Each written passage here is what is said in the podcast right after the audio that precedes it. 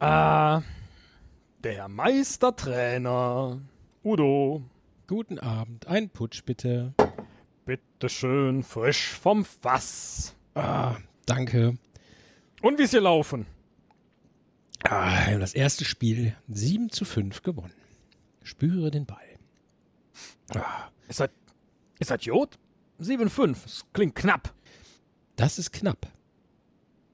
Aber wir haben gewonnen. Wie man gewinnt, ist egal. Wie man verliert, ist nicht egal. Ich sage immer,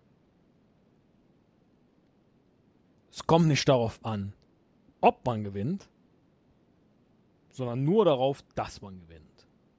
Wahre Worte.